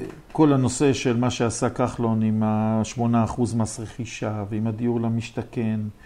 אה, שהכניס את, ה, את כל השוק, הכניס אה, לסוג של אה, עמידה כזה. ומה שקרה זה ש, ש, שפרויקט המשתכן הרי נכשל והוא היה לב העניין, שהיום יש הרבה מאוד אנשים שרוצים לקנות דירות למגורים והם פשוט מחכים, מחכים בגלל שהמצב כרגע לא, לא מובן מאליו לכולם. ואז בעוד, אני מדבר אנחנו נחכה שיגמר קצת המחלה הזאת, כן, קצת יירגע. אז התקופה עכשיו היא תקופה של הזדמנויות, רק מי שחייב למכור אה, מוכר ומי שיכול קונה. אבל התקופה שאנחנו מדברים, אה, תשעה חודשים, שנה, השוק של המגורים הולך לעוף למעלה. אתה רואה כרגע חזק. ירידות מחירים? אין ירידות, אה, אין ירידות קבועות. יש פר עסקאות, יש פר עסקאות של אנשים, למשל אתמול ראיתי דירות, ואתה רואה אנשים שהתחייבו, התחייבו בגלל שהשוק אה, באמת קפץ. יש נקודות של זה, אבל תזכור שמי שמוכר היום, זה לא כמו שמוכרים רגיל בשביל, אתה יודע, לעבור דירות סתם, אלא היום מוכר מי שכבר נכנס למשהו, או נכנס למצוקה כלכלית, חל"תים וכאלה, או שהוא עצמאי ואין לו כסף והוא רוצה... אה, גם אם הוא מסתדר, אבל הוא רוצה שיהיה לו ריפוד בבסיס. כל אלה שמפחדים ממה שיקרה עם המשכנתאות, שאו-טו-טו חוזרות. אה, אלה שהתחייבו לדירות אצל יזמים וקבלנים וחייבים לשלם להם. היום, היום מי, מי, מוכרים רק מי שאין לו ברירה. כן, אתמול הייתי בדירה, היא התחייבה, היא כבר נכנסה לעסקה, היא, חייב, היא לחוצה, כן. היא חייבת אה, לשלם. אה, ובגלל זה היום השחקנים זה אלה שיש להם כסף ויכולים ללכת. אין בעיה עם משכנתאות, אבל אלה שיש להם נכון. כסף או שיש להם את היכולת. לא כל אחד יש לו יכולת, יש כאלה שנכנסו לחל"תים ואז הם לא יקבלו משכנתאות או כל מיני. כן. יש מצבים. אבל מה שיקרה מעוד תשעה חודשים או שנה, שכל השחקנים של אלה שלא היה להם דירות לגור, יצטרכו סוף סוף לגור. כמה אתה יכול לגור אצל ההורים? ואלה שהשקיעו במשרדים והבינו שהם חייבים לעבור למגורים. גופים מוסדיים שאנחנו כבר רואים. אנחנו קוראים בעיתונות שגופים מוסדיים או גופים גדולים, קרנות, שקנו כבר מתחמי מגורים. אנחנו כבר רואים שזה קורה. אה, שחקני חו"ל, חלק מהם, שהבינו שבארץ הכי בטוח, ייכנסו. שוק ההון. הרבה מאוד נפגעי שוק ההון, ששוק ההון דשדש, יעברו לשוק המגורים. זאת אומרת, מחכה קהל כזה גדול לשוק המגורים, ואנחנו יודעים, אנחנו יודעים שאין מלאי. אין מלאי. אני יודע שיגידו אנשים, אה, יש אה, בחריש ובכל מיני, אתה רוצה, נפתח על זה עכשיו שיחה של שעה, אבל אה, במקומות המרכזיים, באיפה שצריך, אין מלאי של דירות, ושם זה הכל יעוף. כן. הכל למעלה. ואני לא אגיד לך שאני מבסוט. לא יאהבו אותי משקיעי הנדל"ן. בגלל שבסופו של יום גם הילדים שלי צריכים לקנות דירות לגור, וילדים של אחרים צריכים לקנות דירות. אז אתה יודע שנכנסתי, הרי אני הובלתי את המהלך, הייתי מהמובילים של מהלך אה, של ביטול חוק דירה שלישית, אז נכון. הפכתי להיות יעד של כל אלה, יש את כל הלוחמים אה, נגד מחירי, עליית מחירי הדיור. ובהתחלה הם היו מתנכלים לי, ואתה יודע, היו כותבים לי בפייסבוקים דברים, ומלכלכים, ואתה יודע, עושים הרבה נזק. ואז פניתי לראשים שלהם, ואמרתי להם, חבר'ה, אני כמוכם. תאמינו או לא, אני משקיע נדל"ן, אבל אני גם בן אדם.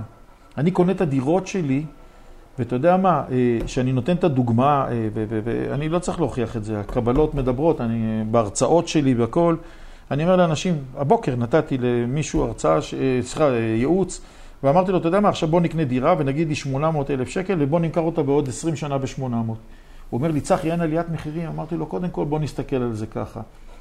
אז קודם כל, אני, זה, היא טובה לי העסקה גם אם היא לא עלתה, אבל נכון שאני שמח שהיא עלתה, אם אה, אני מרוויח יותר, אבל אני מסתכל גם על הסביבה ואכפת לי, אה, ואני רואה את הדברים, ואנחנו באים ממקום אחר, אני לא הפליפיונר או משהו כזה, ואני אומר, חשוב לי מאוד שהצעירים יוכלו לקנות דירות. זה, אתה יודע מה, בסופו של דבר, זה מה שיציל את שוק הנדל"ן.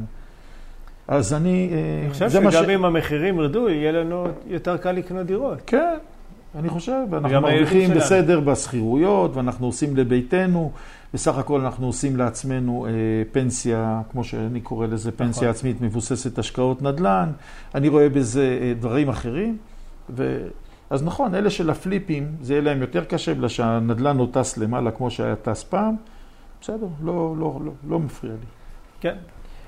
אנחנו רגע לפני סיום, אנחנו עוברים לפינה קבועה. אתה אוקיי. מחייך כי אתה יודע מה מצפה לך? לא, מעולה. אז uh, החוקים של הפינה הקבועה שנקראת השאלון המהיר, מאוד פשוטים. אני שואל, אתה עונה. ידעתי שיש שאלון מהיר, לא ידעתי מה תשאל. אה, אוקיי, בכל זאת אני שומע אותך. תכל'ה. אה, כבוד גדול. אז שאלות, תענה ספונטני, אוקיי? מוכן? מוכן. אז יאללה, תאר לי את עצמך בשלוש מילים. קפדן, עובד מהלב ואכפת לו מהאנשים. מקסים. מי הוא האדם שהכי השפיע עליך? אבא שלי. ועדיין משפיע עליי, ומי ששומע את ההרצאות שלי, יודע שאני מטבל את זה אה, בעשרות דוגמאות מדברים שאבא שלי לימד אותי. אבא שלי אדם מאוד חכם. אה, כן, רוצה לטבל לנו? מה? רוצה לטבל?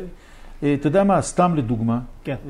שאני מלמד ניתוח פיננסי של עסקה, ואנשים כולם מתעסקים בתשואות, באחוזים. זה, זה מה שכולם יודעים. כן. אני מספר לאנשים שאבא שלי לימד אותי לא להתעסק באחוזים, אנחנו לא נרחיב לה שזה שיעור שלם. אבא שלי לימד אותי להסתכל מה נשאר לי ביד. כשאתה מדבר על אחוזים, ואני מוכיח את זה לאנשים, אתה יודע מה, אני אוכיח את זה גם פה, אני אספר לך מה אני מתכוון. אחת הדוגמאות, אנשים לא מבינים את התוצאה. נכון, בסוף אפשר לכמת הכל לאחוזים. כן. הדוגמה הכי טובה שאני נותן, זה בהפגנות שהיו הגדולות במדינת ישראל, של הרופאים, ש, שזה, שסגרו את המדינה, הרופאים סגרו את בתי החולים, וסגרו איתם הסכמים. והרופאים, אחרי שסגרו את הרופאים, אנחנו לא נזלזל בידע שלהם, לחלוטין לא. אחרי, אחרי, מה, היה חודש וחצי נדמה לי של, של הפגנות והכל, ושל אה, אה, חרם גדול, ואז אחרי חצי חודש הם חזרו לזה. והשאלה הייתה למה, ופשוט הם סגרו איתם תוספת באחוזים, וכשהם קיבלו את המשכורת, הם הבינו שהם לא קיבלו כלום. אז אחד הדברים שאבא שלי לימד אותי, הוא אמר לי, צחי, תבדוק מה נשאר לך ביד, ואז אתה תדע הכי טוב. ואם אני אתחיל לתת פה דוגמאות של אבא שלי, אה, זה עשר שעות. מקסים. ספר מומלץ?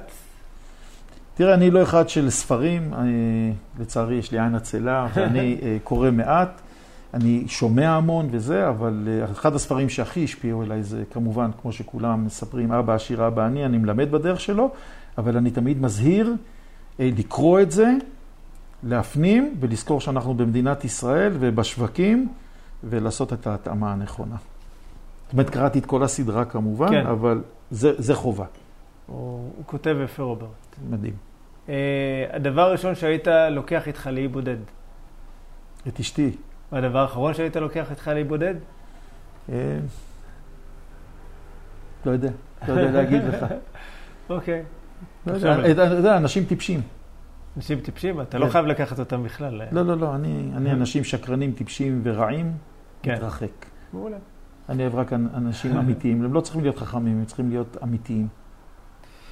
העצה הכי טובה שנתנו לך? להיות אה, אמיתי, להיות אה, מי שאתה. איזה תחביב יש לך? התחביב שלי זה העזרה, ל... זה משהו שאני עושה בשוטף. זה, זה מין תחביב משונה, אני עוזר לאנשים ש... בהתנדבות, לאנשים שנכנסו למצוקות, לנוכלים, ל... ל... לכל מיני בעיות, ואני עוזר להם בהתנדבות ובונה להם את וואו. זה משהו שאני עושה דרך קבע, עכשיו גמרתי דבר כזה. וזה הדברים שהכי ממלאים אותי. יותר מכל, זאת אומרת, אני לא יכול לדבר על זה יותר מדי, אבל מי שעוקב אחריי בתקופה האחרונה יודע שאני עושה את זה בלי סוף, וברוך השם, זה, זה הדבר ש... אני גם עוזר לפעמים, אפילו לקנות דירה בהתנדבות, זה רק, או להוביל אנשים, או להכניס אותם לכל מיני, זה משהו, זה, עוד פעם, זה מהבית, וזה בתמיכה גדולה מאוד של אשתי, שגם כן אישה של נתינה, ואבא שלי כמובן, ההורים שלי, אימא שלי ואבא שלי, וזהו. זה, זה הבסיס של החיים. זה, זה התחביב שלי. אני מקדיש לזה הרבה זמן. יופי של תחביב. זה, כן, אני יכול להגיד לך בולים וכאלה, לא סתם, אני צוחק, יש לי עוד כל מיני דברים, אבל זה הדבר שהכי עושה לי את זה בחיים. ממלא אותך. כן. אומרים שהדבר הכי טוב שאתה יכול לתת לעצמך זה לתת לאחרים. אתה יודע, אז אה, אחרי שנפלתי עם העסק, אה, הלכתי עם הבן שלי ברחוב וניגש אלינו קבצן. עכשיו, אני, לנרקומנים סתם אני לא נותן, אבל אה, הלך הקבצן, אני הייתי במצב כלכלי נזילי, נזיל, של נזילות גרוע מאוד. הוצאתי לו עשרה שקלים ונתתי לו. אז אבא שלי, אז הבן שלי אומר לי, אבא, אבל עכשיו אין לנו.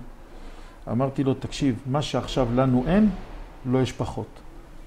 אז שמע, שנהיה בצד שנותן, והצד שעוזר, תמיד. ולא חייב להיות בכסף. לא תמיד, אני לא עוזר בכסף, אני עוזר בהכוונה, בליווי. אחרי שנפלתי הייתי יושב המון עם, עם, עם אנשי עסקים, כדי להגיד להם איך להתנהג בזמן נפילה, שזה אומנות. אתה יודע, אחד הדברים, אנשים... אה, אה, לא עונים לטלפונים, אנשים בורחים מלענות לטלפונים. לא, אין דבר כזה. אה, אם אתה חייב למישהו, אני לא הייתי חייב לאנשים, הייתי חייב רק לבנקים, אבל אם אתה חייב למישהו אה, כסף, אתה לא עונה לו, אתה עושה אותו יותר כועס. ו- ו- אז הייתי עושה את זה בהתנדבות, ואז המשכתי לדברים האחרים, ואשרי שזכינו. שנהיה תמיד שם. לשאלה הבאה, איפה אתה רואה את עצמך בעוד עשר שנים? אני חושב שעוד עשר שנים אני אהיה בן, אה, בעזרת השם, בן 71. בעזרת השם. אה, רוצה להיות... אחד מהעשרים, אז... אה. רוצה להיות באותו מקום, רוצה להיות במקום של... הרי גם, אתה יודע, אתה יודע את זה כמוני, שהליווי משקיעים זה משהו של נתינה, זה משהו נכון. שהוא שליחות.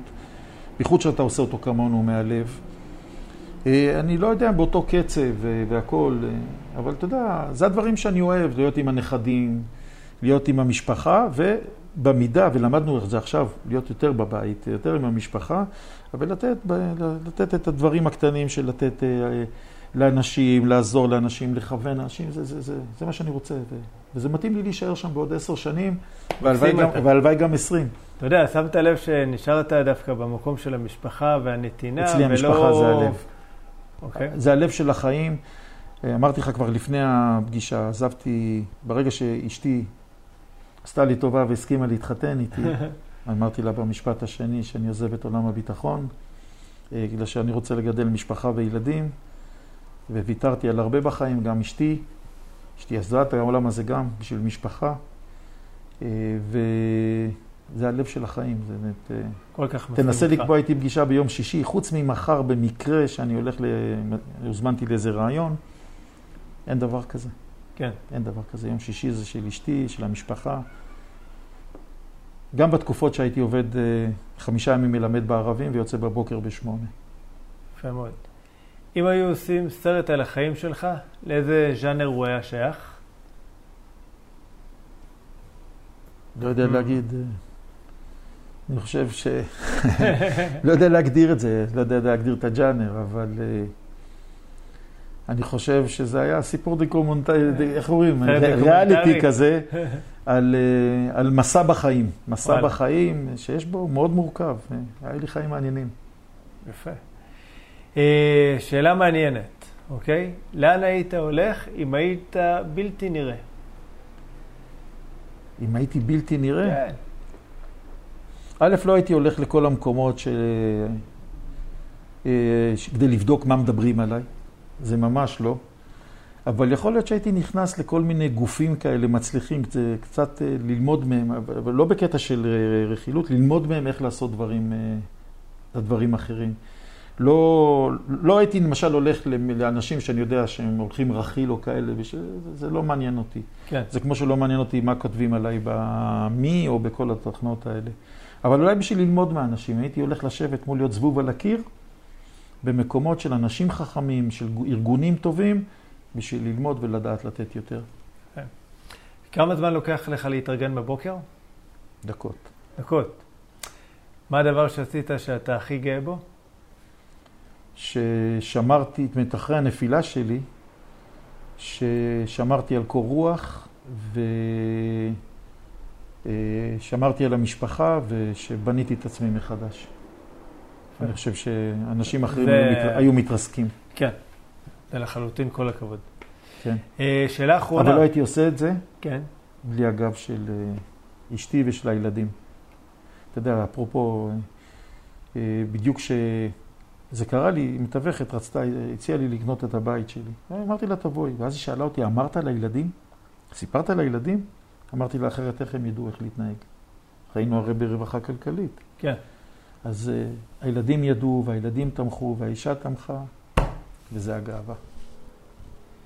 שאלה אחרונה. אוקיי? את מי היית ממליץ לי לראיין בפרק הבא? יש, אה, יש כל כך הרבה אנשים. אולי, אתה יודע מה?